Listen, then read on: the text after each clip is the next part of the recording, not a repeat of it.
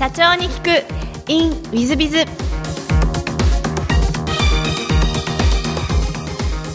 本日の社長に聞く in ウィズビズは私の大変尊敬するかつ大好きな吉田社長様です。吉田社長様は出版界のジャイアンと呼ばれております。えー私は年間1000人ぐらいお会いしているんですがこの方ほど天才だと思ったことはございません。ジャイアン本日はよろしくお願いいたします。はい、皆さんこんにちは。出版業界のジャイアン。えー胸に希望、お腹に脂肪でキャッチコピーでやらせていただいております。はい、よろしくお願いいたします。はいまずはあの経歴の方を私の方からご紹介させていただきます。1960年、えー新潟県六日町生まれでいらっしゃいます。えー大学を卒業後、童話作家、ライターとして、えー自身も含めて200冊以上の本をお作りになっていらっしゃいます。ご自身の本で最も売れたものは、日本村100人の仲間たち、えー45万部だそうでして、えー出版業界のジャイアンというふうに呼ばれていらっしゃいます。今までプロデュースした著者は、あアルフィーの高見沢さんや、えー小室哲哉、所ジョージ、片岡鶴太郎、テリーとオリエンタルラジオ、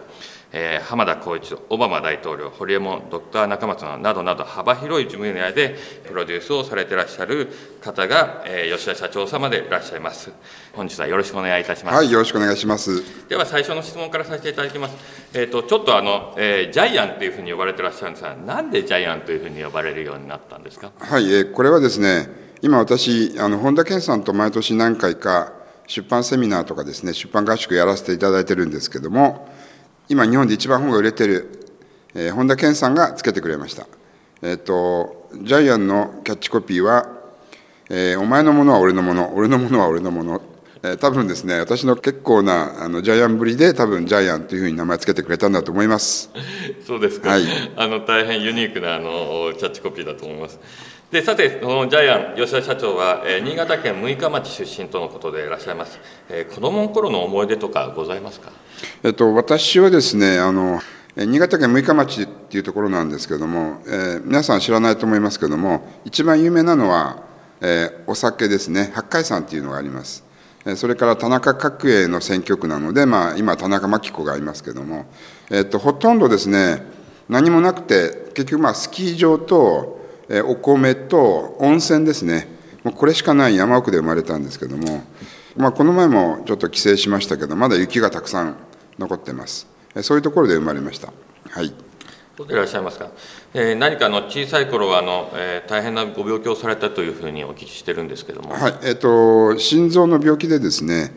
小学校、え4年生の時手術をしたんですけども、えー心室中核欠損っていうですね、心臓に穴が開いてたんですけど、1センチぐらいですね、たまたま血管が塞いでいて助かったんですけども、私、自分の命っていうのは、多分もう神様がくれたもので、自分ではもう広いものだと思ってますので、ですからちょっとそこでちょっと人生の価値観が変わりまして、小学校4年生です。もう人生一回きり、えーやり残したことはない人生を送りたいと思いまして、今、それが多分自分のジャイアンを作ったんだと思います。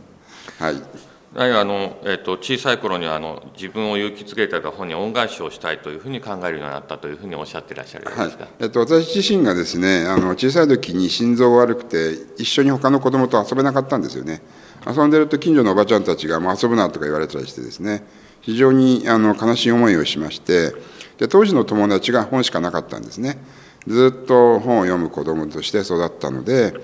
えー自分を勇気づけてくれた元気づけてくれた本にお返しをしようと思いまして今ですね日本で一番最初に出版プロデューサーを名乗ってですね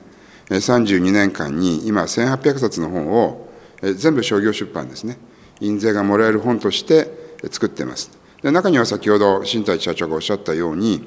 まあいろいろなですねえー芸能人とかですねえー芸人政治家えー文化人えー著名人の方の本もやらせていただいております。なるほど。今はあのもうご健康でいらっしゃる？今はもう健康で今体重が今112キロぐらい人生最高なんですけども とりあえずこれはお医者さんからもまずいと言われたんで、あの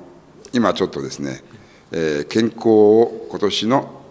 一番最初の目標としてですね今痩せるようにセッティングしております。そうでいらっしゃいますか、はい。後ほどあの健康のお話もお聞きしたいと思うんですが、はい。あのその後あの大学をで東京に、えー来られていらっしゃいます。大学では何を学ばれたんですか、えっと、私は法政大学というですね、マイナーな学校なんですけどもマイナーっていうかですね。えっと、大学ではですね、えー、文学部、えー、日本文学科で、えーと、古典とかをですね、えー、勉強したりあるいはですね、えー、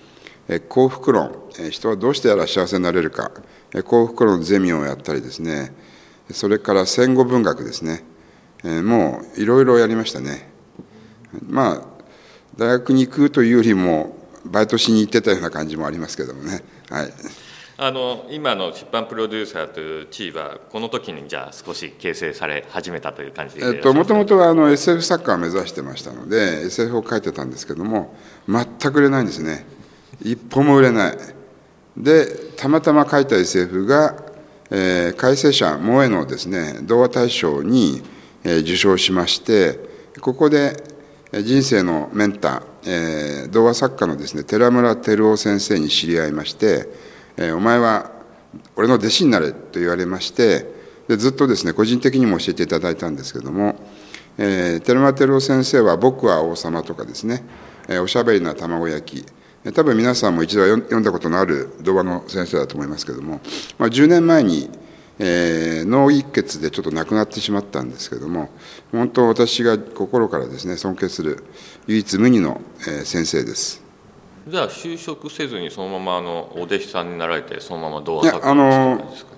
えっとですね総合警備っていう会社にずっと勤めてたんですけどもいつの間にか社員になってですねどんどん出世していって実は私この話をするのこれが初めてなんですけど長い人生の中で、えー、隠してたわけじゃないんですけどなんと警備司令というですね、はい、社長クラスまでになってしまいまして、えー、これまずいなと、はい、自分は作家として生きるのに、はい、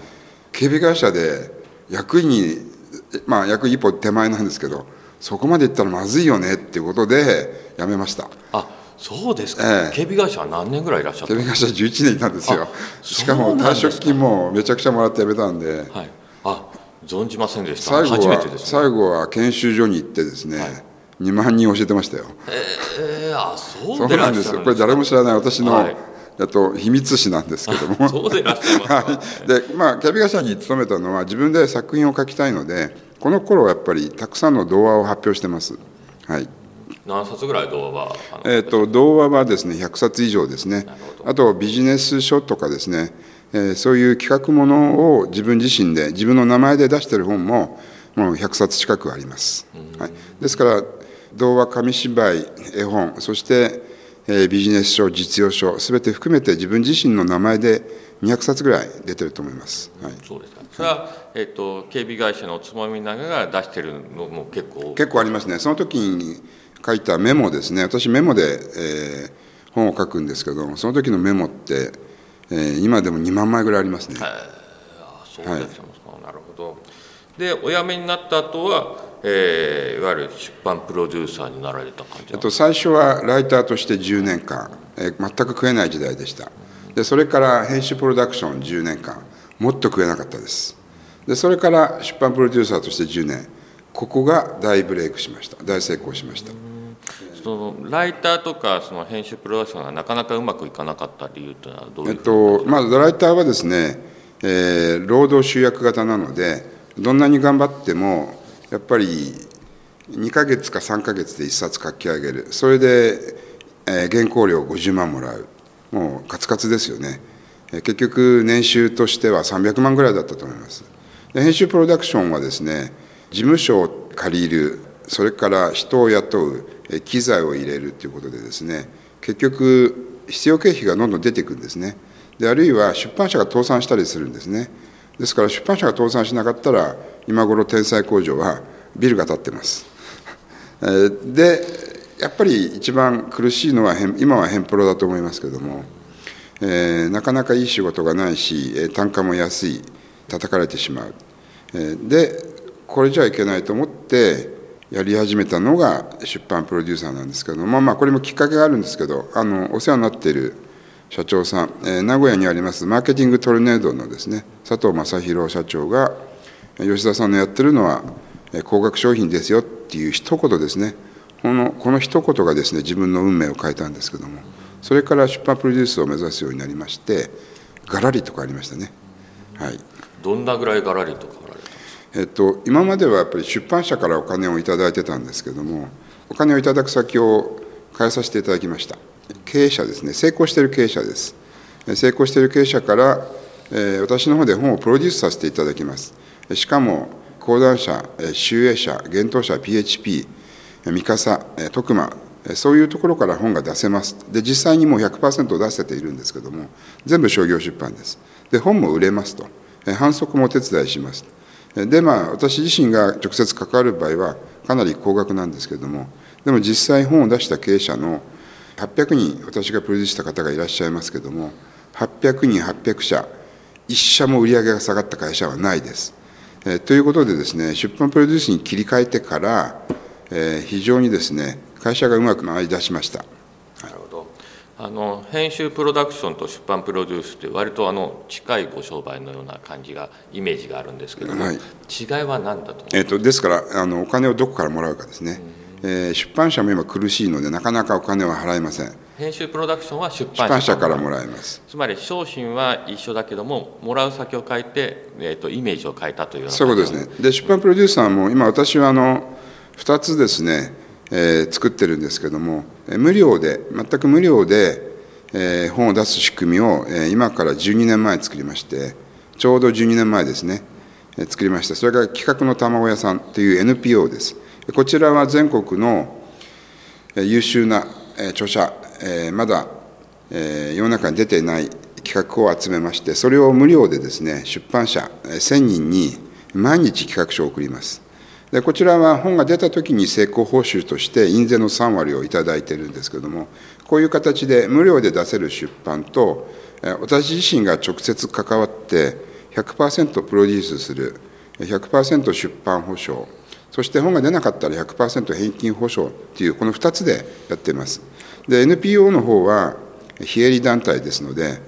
こちらの方はもう大赤字ですね。多分もしかしたら過去の赤字っていうのは数千万になってると思いますけれどもこれはボランティアスタッフがですね企画の卵屋さんの出版プロデューサーが30人ぐらいボランティアでやってくれているから存在しているのであって会社としてやったら大赤字ですね。で天才工場は株式会社なので株式会社は利益を追求するのが目的なのでこちらの方はですねきちんとあの著者さんと話し合ってお金をいただいて商業出版しています。なるほど、はい、